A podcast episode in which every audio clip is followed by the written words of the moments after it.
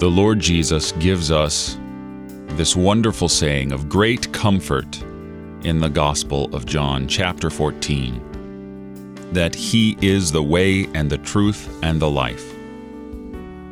But what does this mean? Is it some sort of hidden meaning hiding in there?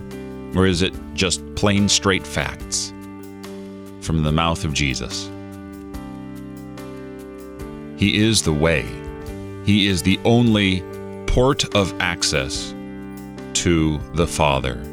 In Revelation, John calls him the door, the door in heaven that is opened and no one can shut. He is our access to the Father. Now, why should we want to access the Father? If it were not for that in Him, in Jesus, is life, proceeding from the Father and the Son to you, eternal life, perfect bliss. This is the truth that Jesus offers.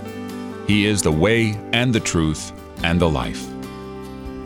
To confirm this, He has sent His Holy Spirit to create faith in our hearts. Thanks be to God.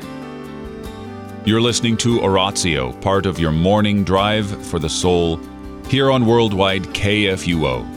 Christ for you, anytime, anywhere.